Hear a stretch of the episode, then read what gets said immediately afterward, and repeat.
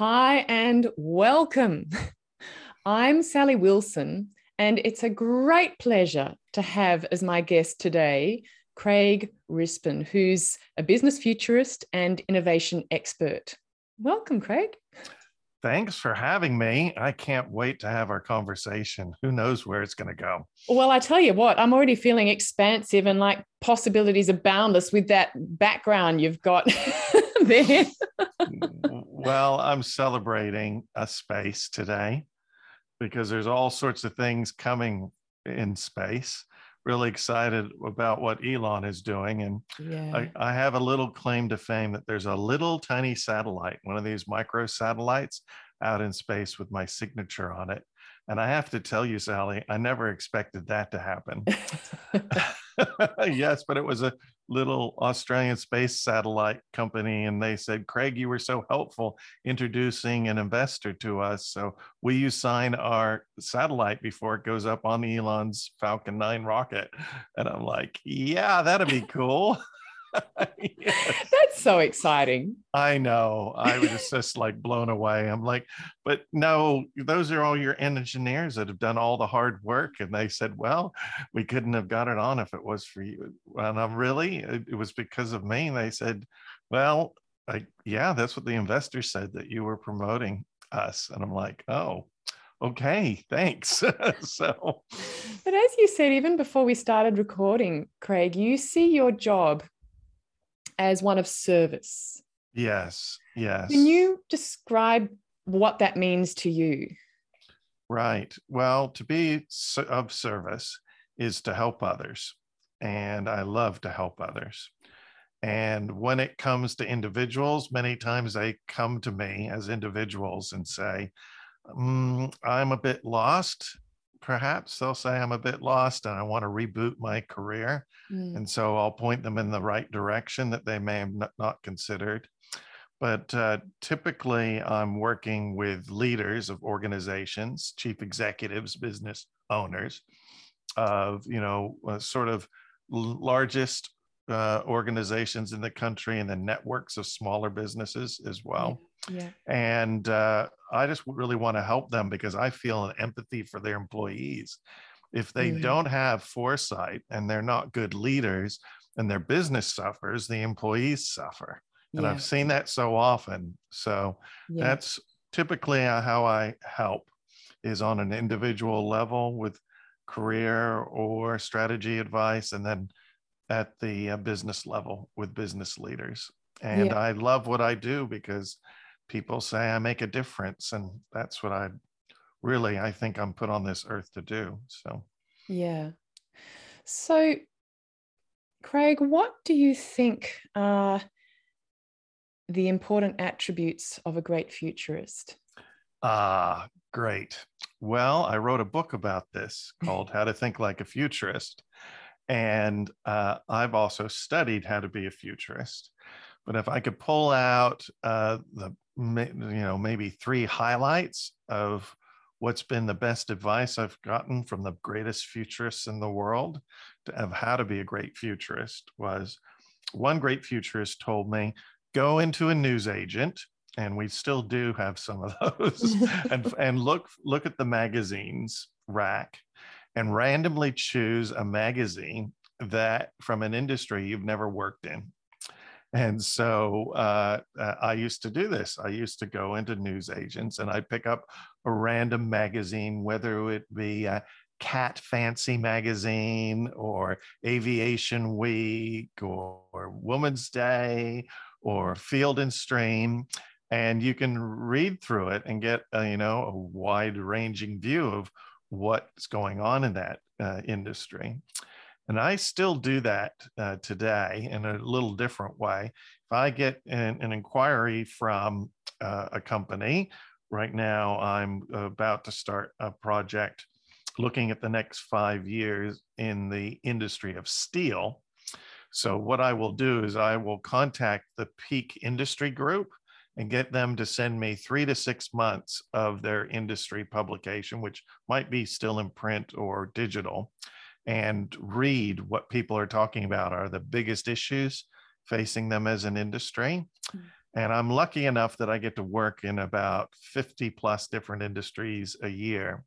So I guess that first tip that I got from that futurist to pick up a random magazine was to have that wide ranging view cross industry, not a particular industry, and realize that in each of these little niches, there could be, you know, multi billion dollar, trillion dollar industries behind each of those industry magazines or or consumer magazines and uh, that's what i've really found that really opened up my mind so that's first it's the diversity of thought mm. i think of yeah and being open to new thinking systems mm-hmm. So when i say thinking systems we have all sorts of models that we use as futurists so the probably the best tip i've had is whenever you work with an organization, just don't jump into the details. Take that global view. So I'll mm. always do a horizon scan mm. of what's happening in their industry. And so, what does that look like? So, you know, stepping back and seeing what's coming over the horizon from a worldwide view, and then bringing that uh, down to the local. So that's the, the the the model of, you know, thinking global and bringing it local. Mm. So diversity of thought and then global and, and local. And having these models of like scenario planning that a lot of people know that futurists do scenario planning. And this is so important in a world now where it's changing so quickly to have these um, wide ranging understanding global and local and multiple possible futures. That's mm-hmm. what scenario planning is. And so I think those are the three main tent poles of being a great uh, futurist is that wide view, the global and local, and multiple possible futures. I think that is a short course in how think uh, futurists think. You know. So, and and this is very much aligned with the, you know the title of your book, How to Think Like a Futurist. So you're you're really saying that anyone can learn how to be a futurist. Oh yes, because there's a great great history of the techniques that have been perfected and used millions of times with hundreds and hundreds of thousands of organizations of mm. all of all types and you know studied at university what people really don't know about our community and there is pretty big community of futurists on one uh, network i'm part of is 21,000 futurists there and mm. about a, if you look at that community it's about a third academics so they're studying at university they're doing research they're the head of a particular industry uh, focus mm. and then about a third are in governments and non-government organizations and i run into them all the time. I remember presenting in canberra years ago and three young guys came up to me afterwards and said craig we've been following your career for a long time. And i said and who are you? And they said we are the three futurists in the defense department. Oh, and i'm like oh how cool. Wow. Yeah i know what a great job to have. And mm. and then so you've got government and non-government organizations and then there's the commercial side and that's where i particularly come from my background mm. and and where i play although i dabble with government departments and and projects they're not my main focus and yeah. i do a bit in academia but i find that often my points of view aren't really compatible with either government or academia very much so yeah, yeah. I, I bump into things and I have sharp elbows when I go there. and I don't try and do that, but it's hard when you're introduced at a university and the head of history kind of guffaws and laughs at you even before you start. I only get heckled when I work with government and mm. universities. Mm. Yeah. I'm interested in that because I imagine imagine you do encounter resistance, not only from people who are coming from a different perspective, different background, different training, but also I imagine when you're working with individuals, because you do individual mentoring as well, oh, and mm-hmm. also with companies and businesses, um, in order to fully embrace what you have to say, they have to change their thinking, right? They do. And so when I really think about what my role is as a futurist, I am, you know, working in this whole idea of mind shift. Mm. And you, what I found is, uh, especially if people want to change, they really have to shift their worldview. They can't have the same worldview and then change their behavior, I've found. Yeah. Yes. And this is so important. And it's been studied in areas of psychology and NLP and all, all, all sorts mm. of yeah. areas that you really have to change your worldview. And it's a good thing because I know how to change people's worldview because I just revealed to them how the world has changed it's already changed and maybe they haven't changed yeah. and how yes the future for many people when they hear me speak is a little bit scary yes but also massively optimistic i'm an optimistic uh, futurist there are some pessimistic futurists out there that say the world is uh, you know going to hell in a handbag handbag and yeah. and and we're going to blow ourselves up uh, but they haven't been right so far. so, yeah, uh, I'm really glad about that, right? yes, yes, yes, yeah. yes. And so, does that sort of, you know, the subtitle of your book is Know First, Be First, Profit First. Yes, yes. That's my mantra in the commercial space. Now, profit first might mean just profiting from knowledge. Yes. So when I'm working with not for profits, I go, Can we take profit out? And I go, No, because we can profit from knowledge. And, yeah. and even if you just want to get up to a zero budget. But anyway, uh, yes. And really, if you think about that, knowing first, that's foresight.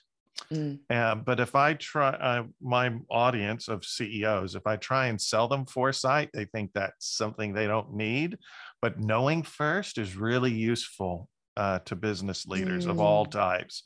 Mm. So it's mm. foresight and then being first. That's being, you know, taking a stand on that future, yeah. placing a bet and innovating and, do, and being first. That's what innovation is. Mm. And then profit first. And that's really my background. I come from a background of actually using foresight and innovation and then commercialization. That's the profit side. Yeah. And that's really the definition of entrepreneurship. It is creativity uh, applied for commercial gain. And so that's why I get to work with lots and lots of entrepreneurs. But I have to tell you, Sally, I've got this uh, feeling, and it keeps on repeating over and over and over again.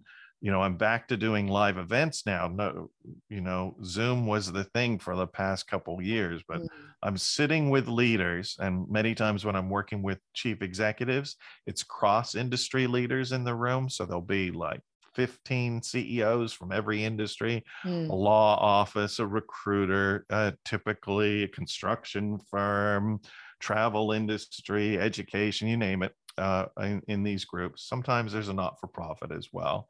And I have to tell you what they're asking me. They're asking me, okay, what do we do next? Mm. What? These are leaders of, you know, medium to large organizations.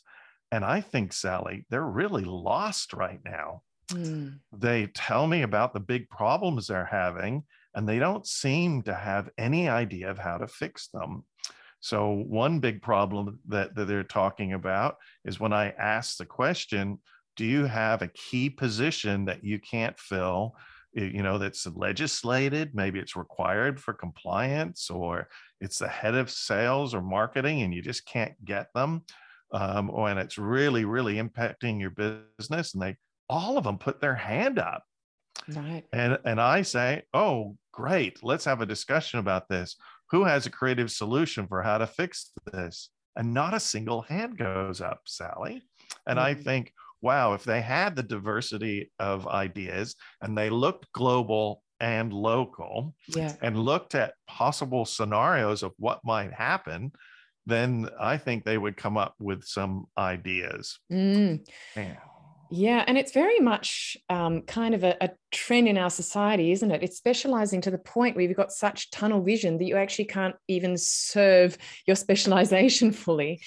Um, and I'm, you know, you brought up two words, two words that really stood out to me then. You get a feeling, right? So you you're basing some of your ideas on feelings as well. Is that correct? It is. So I have to have deep empathy for my customers to mm. really truly understand them. Yeah. And so I really spend time to try and get them to take down their mask. Yeah. Uh, that, you know, I'm in charge and I know what I'm doing and really be vulnerable and share with me some of mm-hmm. their concerns. And I have to tell you, Sally, sometimes it takes a couple bottles of of wine at the speaker dinner after the presentation. Sometimes it does, uh, you know. Yeah. And uh, does it I ever was, take a game of golf? I'm just curious. uh, sometimes something like that. And they'll admit to me, like, well, maybe I don't have the right team to be able to compete in the future or the right strategy mm. or even this I was working with a really big drug company. Uh, you you would know who they are. Uh, they're world famous, you know, multi multi multi billion dollar drug company. And I was talking to them about the future of medicine. And then we went out to dinner. And yes, in that industry, lots of bottles of wine flowed. And a couple hours into the dinner, the country manager leaned over to me and said, Hey, Rispin, sometimes they call me by my surname. Hey, Rispin, just want to uh, ask you this idea. You know, you were presenting how your daughter's working in personalized medicine and how personalized medicine is going to mean that in a few days, you're going to be able to create a drug potentially that will solve an individual's uh, unique cancer based on their unique DNA. And Craig, of course, that's really going to put us out of business. So, how long do you think we have? How about that for a question? How long do we have? Wow. And I said, well, hmm, maybe 10 to 15 years. And everybody was listening there, hanging on what I was going to say. Mm. Uh, like I had the answer or something, but I mm. gave them a range and they said, Oh, wow, Craig, we think you're being very nice. In fact, we employ a lot of futurists to come and talk to us, and you guys are always quite conservative with your predictions. Like you'll say 10 or 15 years and it'll happen in a short period of time. And I said, So what was the consensus around the table? And they said, Eight years. Mm. Eight years until personalized medicine makes uh, tablets for herds of people uh, increasingly irrelevant and really disrupts their business plan. Mm. And we're seeing that right now with the, the amazing technology of the uh, uh, M and uh, so it's mRNA technology that uh, I don't know if you saw this TED talk that was uh, published, but was a chief scientist for Moderna. And she talked about they were working with that technology and trying to solve cancer. And then the pandemic hit. So they pivoted. Mm-hmm. And in an hour, they created the vaccine. And that's what this firm was worried about.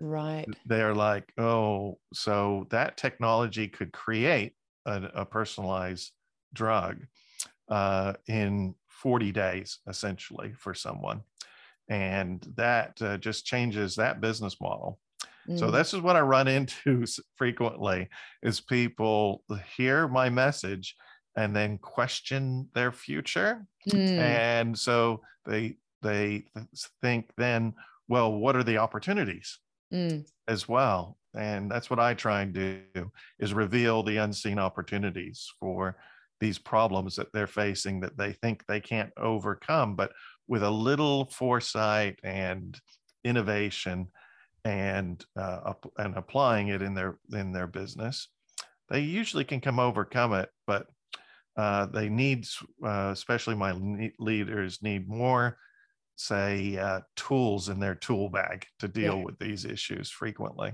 It's surprising to me that they would reveal to me, Sally, how lost they really are. Yeah, yeah yeah and i can completely appreciate how important that trust is when you're working with people because this is very, um, like you said, people making themselves very vulnerable. Um, and I imagine also the vulnerability they're feeling and also the stress and the the fear um, is probably a big part of what prevents them from seeing opportunity too. Would you agree with that? Absolutely. Uh, if you look at research into my market chief executives. There have been tons of studies of them. Mm. And I remember just a few years ago, before the pandemic, few few years before the pandemic, IBM consulting side did a huge survey of, I think it was almost 60,000 chief executives. And they asked them, what is the number one stressor for you, right? Mm. What, what mm. is the number one thing top of mind? And I wasn't surprised when they confirmed what I was feeling and seeing with my clients is complexity, Sally. Mm, mm. They are overwhelmed. They're overworked. They don't have time to think.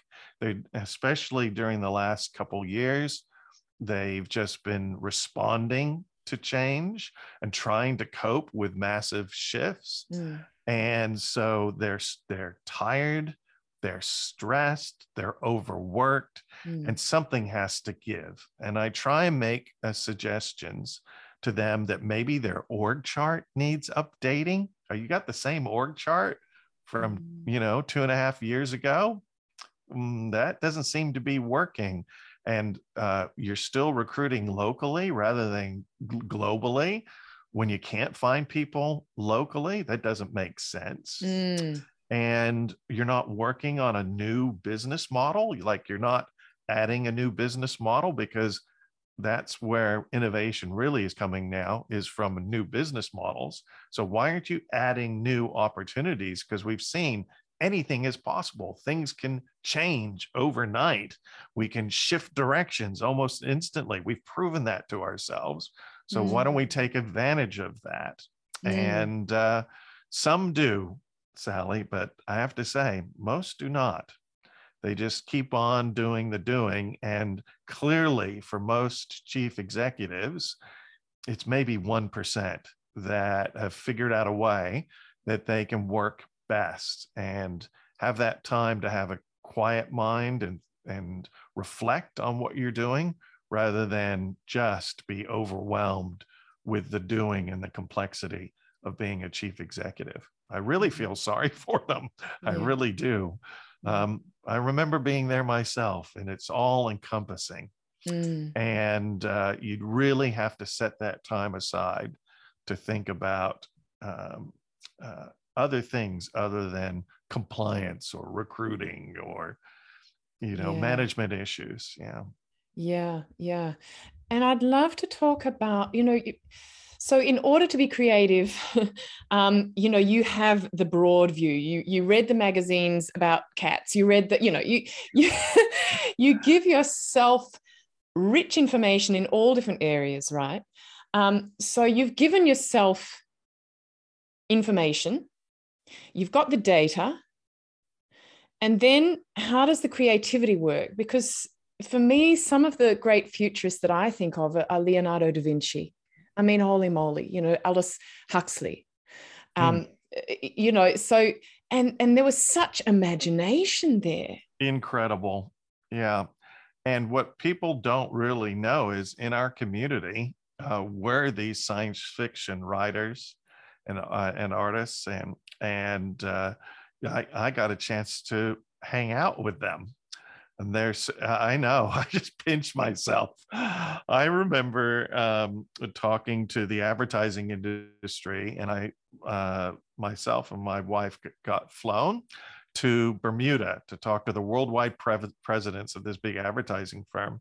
And in bermuda you hop on these little uh, mini buses and they take you to the resorts because there's not a lot of cars allowed on Bermuda. It's a small island. Mm-hmm. And uh, I hop into this uh, mini van, and there's a guy in a uh, white leisure suit from the 1970s, and this was the ni- late 1990s. Yeah. And um, and uh, he introduces himself and I just knew who it was instantly looking at him.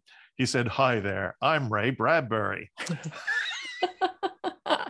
and all I could think to say to myself is, and all, oh, it's one of my heroes. And so all I could say was, I know it's you. and uh, I mean, this is somebody who had a, an incredible imagination and could create these entire worlds, mm. entire worlds mm. around an idea like the burning of books in the future. Mm. Boy, are we starting to get back to there right now. That mm. future that he predicted in Fahrenheit, Fahrenheit 451. Mm. Isn't that interesting? We may be back there now. And so, mm. yes, creativity is so important. And one one um, uh, entrepreneur that was my client put me on retainer. He said, Craig, you know what you need to do is take this retainer and just take a day off, think, and then come and talk to me about your thinking. And so, uh, yes, the uh, so they, he was giving me permission to be creative, to take that time. Yeah. And so, for me, painting, I'm not an artist. Um, music, oh, I've dabbled in that, but it's really, you know, if you think if you pursue any art, right? And art is creativity. You mm-hmm. you want to study the masters, and then you want to develop your own style. And I think I sort of do that. And but I've never really considered myself a writer. In fact, my book, How to Think Like a Futurist, is just um, a bunch of my slides in a book. I literally created this book and someone from Simon and Schuster saw it and said, "Oh, Craig, you knew that things were going this way." I said, "What?" they said, "Oh yeah, 20-minute reads are the new thing. There's like TED books." They said, "You did a TED book before TED did." And I'm like, "Oh, is that on trend?" And then it was at the time. Mm. Yeah, and so I went a completely different way. I thought I want a full color book every single page and I'll just take my best slides from how to think like a futurist and put mm-hmm. it into the book. Because what do people want at the end of your presentation? Can I have a copy of your slides? Yeah, mm-hmm. but they get the PowerPoint or Keynote. And what do they do with it? They forget it's there. Yep. But a physical book, and they'll pass it on to someone else. And boy, my books get passed around and mm. people read them. Mm. Yeah. And so, yes, it, for me, I guess my creativity is, uh, you know, painting a story about the future and how we can get there and the benefit that will you'll have if you think like a futurist you could come up with all, all these new opportunities you may not have considered mm. and so i guess that's my area mm. it's you know it's a bit hard to relate business straight to creativity but actually, if you look at the works of Dr. Peter Drucker, who wrote the original OG book on entrepreneurialism, he hmm. started the book with to be an entrepreneur, it's the combination of creativity for commercial gain. Mm. And I guess the creative thinking comes from the futurist thinking. And then for me, the commercial gain is let's launch something new. Let's create a new initiative. Mm. And they don't always work. In fact, you know, I encourage what I learned at being at Apple was failing fast. Mm. And so, you know, not all of my projects have always been successful, but if you're doing them quickly and you iterate quickly instead of it taking a long time to do something, mm. then you can have a few failures, but you'll have a few hits as well. Mm. And mm. so that's something that, you know, that when it comes to innovation, it's about rapid prototyping and trying different ideas with clients as quickly as you can. Yeah. And so I think that's the, you know, what I stand for. And uh, it's, I guess it's useful thinking. A lot of people think so. Um, it's amazing what they will write about me on LinkedIn. I think I'm delivering one thing, Sally, of what they get from it is completely different but it must be helpful because they invite me back, you know, for yeah, yeah, decades, invite me back. Yeah. What one group hired me for 25 years. Every month mm. I delivered a new presentation for 25 years. Mm. And basically they all retired and had completely different businesses at the end of our 25 years uh, together. Mm. And I think, wow, uh, the opportunities that I've fallen into because of what I do is just remarkable. I pinch myself uh, every day. Mm. But I mm. think I know why I'm here, Sally. Um, somebody came to my classroom when I was a youngster. I must have been nine or 10 and he was a guest speaker and he was just towered over over everyone. He must have been six foot five or six foot seven. And this might be somebody that you've heard of or know. Do you know who charlie tremendous jones was? No i don't. Wow google him. He was part of the public speaking industry for so many years and he made it his mission to upgrade young people's minds through books.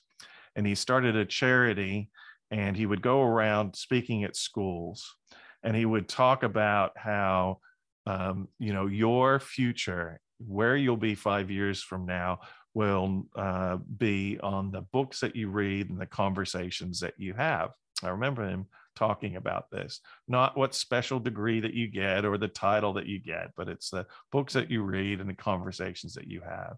And i remember him looking at me sitting on on the floor and looking right at me. And i didn't have a name tag on. We didn't have that in classrooms. He looked right at me and he said craig you know what?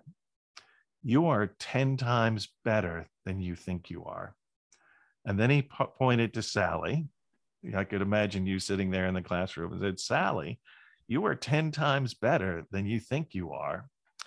And you know what? I couldn't believe that. I thought to myself, could that possibly be true? He planted a seed, and I have to tell you, I eventually got to see him again because he was part of one of my peer groups. And I said, You know, you planted a seed that got me here. all these years later. And he put his hand on my shoulder and he said, uh, I'm happy to hear that, Craig. Mm. And that makes me so happy. And I said, Really? How many times did you do that? He said, Do you know what? I set myself a mission to talk to 10 million school kids.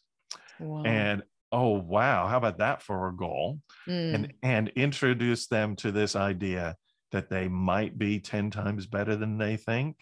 And it's the books and conversations that they have that will really make them. Mm. And I have to tell you, it just transformed my life. It mm. planted a seed that I couldn't resist.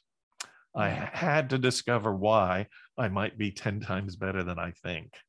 Uh, I couldn't see it, you know, yeah. you yes. certainly can't see it when you're 10 years old. Yeah. But boy, did that resonate with me. And imagine the change, the good that he did. Mm. That is a good thing. That is a kind thing. Mm. That is a gift that you're giving a young person.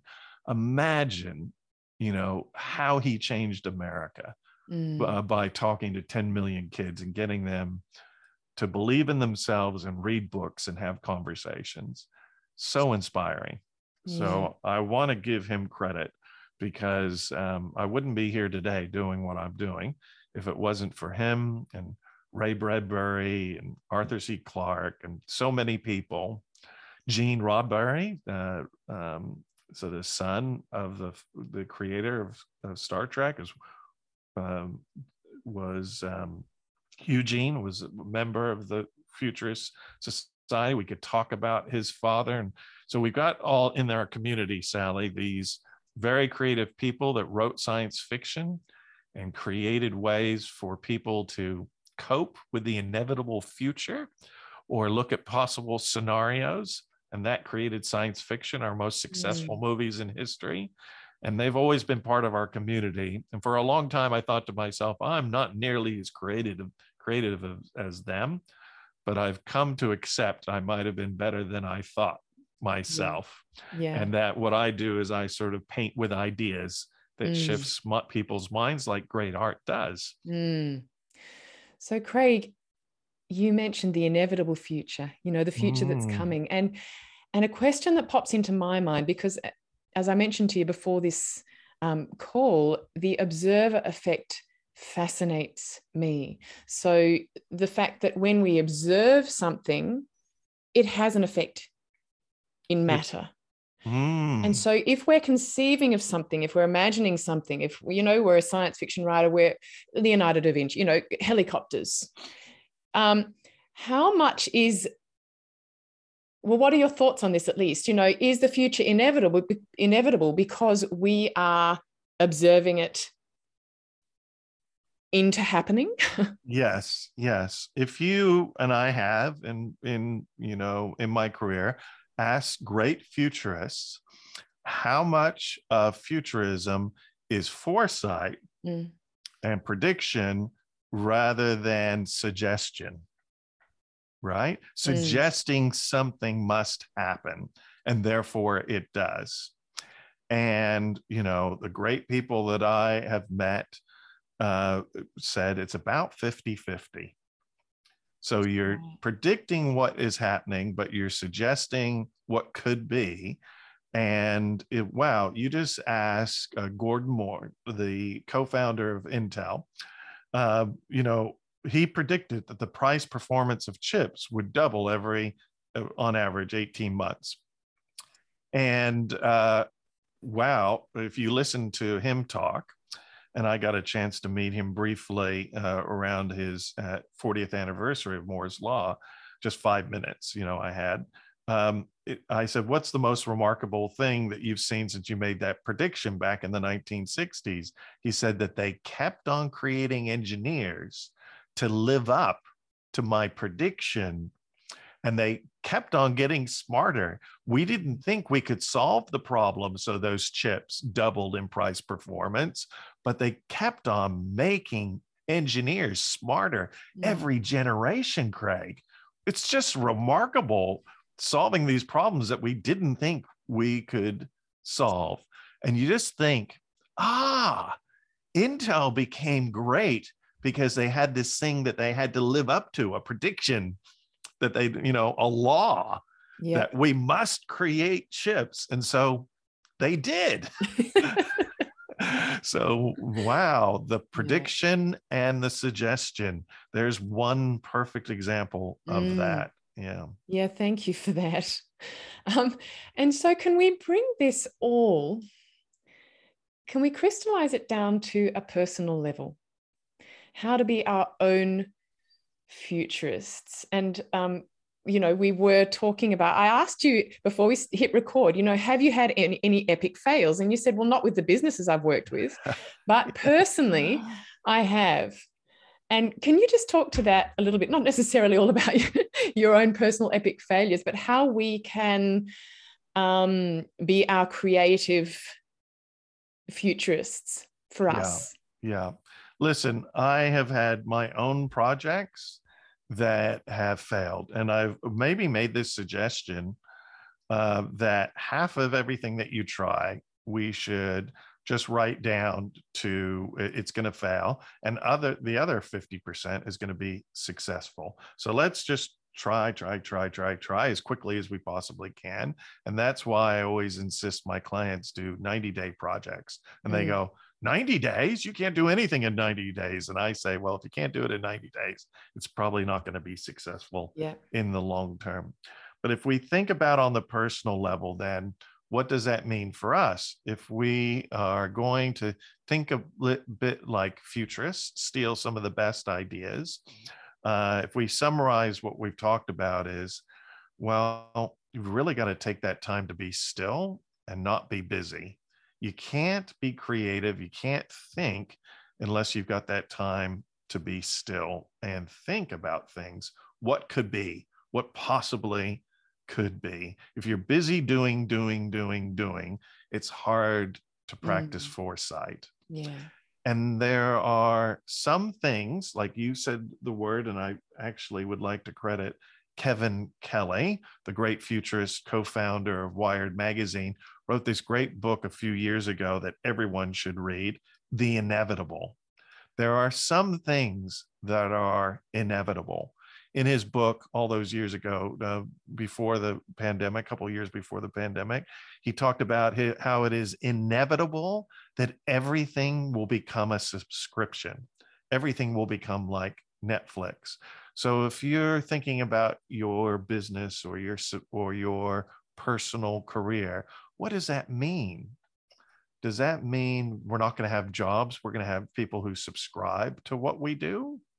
Mm, isn't that interesting? Mm. Or maybe I should be offering subscriptions to what I do. Mm. Isn't that interesting? Mm. So we need those times to reflect look at the things that we think we're going to bet on.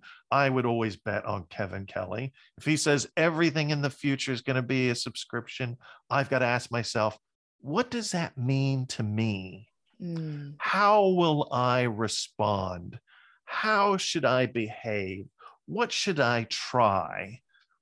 And these, I think, are the best things that futurism bring is getting people to make a bet on the future, an optimistic future, and take action to uh, have a, you know, the best possible uh, scenario outcome for themselves, their career, their family, or, or their business. And it really is so important, I mm. think, to set mm. aside that time. And it can't be just once a year. It really can't be if you do it once a year, you're going to be so behind. And typically people just dabble in mm. strategic mm. planning, Sally. they just, they're not very good at it. And mm. I know because they admit it to me. Mm. And I say, use the tools that futurists do. Um, I will reveal to you how I typically work with clients if that might be inspiring. It would you. be. Yeah. Okay. Absolutely. So I thought to myself, artificial intelligence is inevitable. So, as a futurist, as a strategic advisor, as a management consultant, I must understand how I can use AI better to serve my clients. So now, when the steel industry or the insurance industry or the airline industry or the pork industry or the radiology industry asked me, Craig, can you uh, come and work with us? I say, sure, can I bring along my AI assistant, Athena? And Athena is an AI assistant that will look at a million sources all around the internet, anything that's not password protected. And if it's got anything to do with future forecasts or trends in any industry, she summarizes it, slices and dices it, puts it into charts and graphs automatically for me. And the time that I it takes for me to go get a cup of coffee, I can come back and I've got a 77 page slide deck on the future of steel. Wow. And when I show this to clients, that's what they say. they go, "Wow! Do you know how much time and money we spend on that? We we we we will have three or four staff working on that for months some of my clients will say, You just did that in that time? I said, Yes, but that's data. What we need to do to verify it is we need peer review. And so on this platform that I use, where Athena is, we have 21,000 futurists, and they all look at these trends as they're coming in and they upvote them and downvote them. They give it a time frame of how long they think it's going to be short term, medium term, or long term. And then the impact is it going to be trillions of dollars, billions of dollars, hundreds of millions of dollars? And so here we have data and we have peer review. And when I ask my clients, would you like me to bring along hundreds and hundreds of futurists and my AI assistant to look at what the future holds? They say, holy cow, we can't get that anywhere else. That's remarkable, Craig. Come and help us. Yeah. And uh, I think to myself, we now have the tools where we can be superhuman employees, superhuman leaders, doctors, um, industry leaders, advisors, because we can use these tools that make us like superhumans. And for me, uh, it's Athena for every leader, I say to them, you must get an AI assistant, mm. and you must also have a a uh, a human assistant as well. uh, you you have to have both to help you be uh, a leader these days. And if you're not, you're working way too hard. So that's yeah. how I typically work now. It used to be very hard to do an environmental scan. It would take months and months and months. Mm. And if you had undergraduates, that would be uh, very helpful. But now we can do it with AI. Mm. And so just, you know, your listeners should be thinking, let's look for those inevitable things. AI is inevitable, personalized mm. medicine, the Internet of Things. How will that affect my industry? How will that affect my company? How does that affect me? And how should I respond? Yeah. And this, I think, is the greatest benefit that we bring uh, to society as futurists is getting people to consider, you know, their best possible future. Oh, Craig, thank you so much for this conversation, your your generosity and and also thank you for your optimism. you know, because as you said, there, there is a lot of pessimism out there. And I think um, sometimes pessimism, pessimism is cloaked as realism these days. So thank you for that. You're very welcome. I hope that's been helpful to your listeners and they take something from that that will change their life in some small way.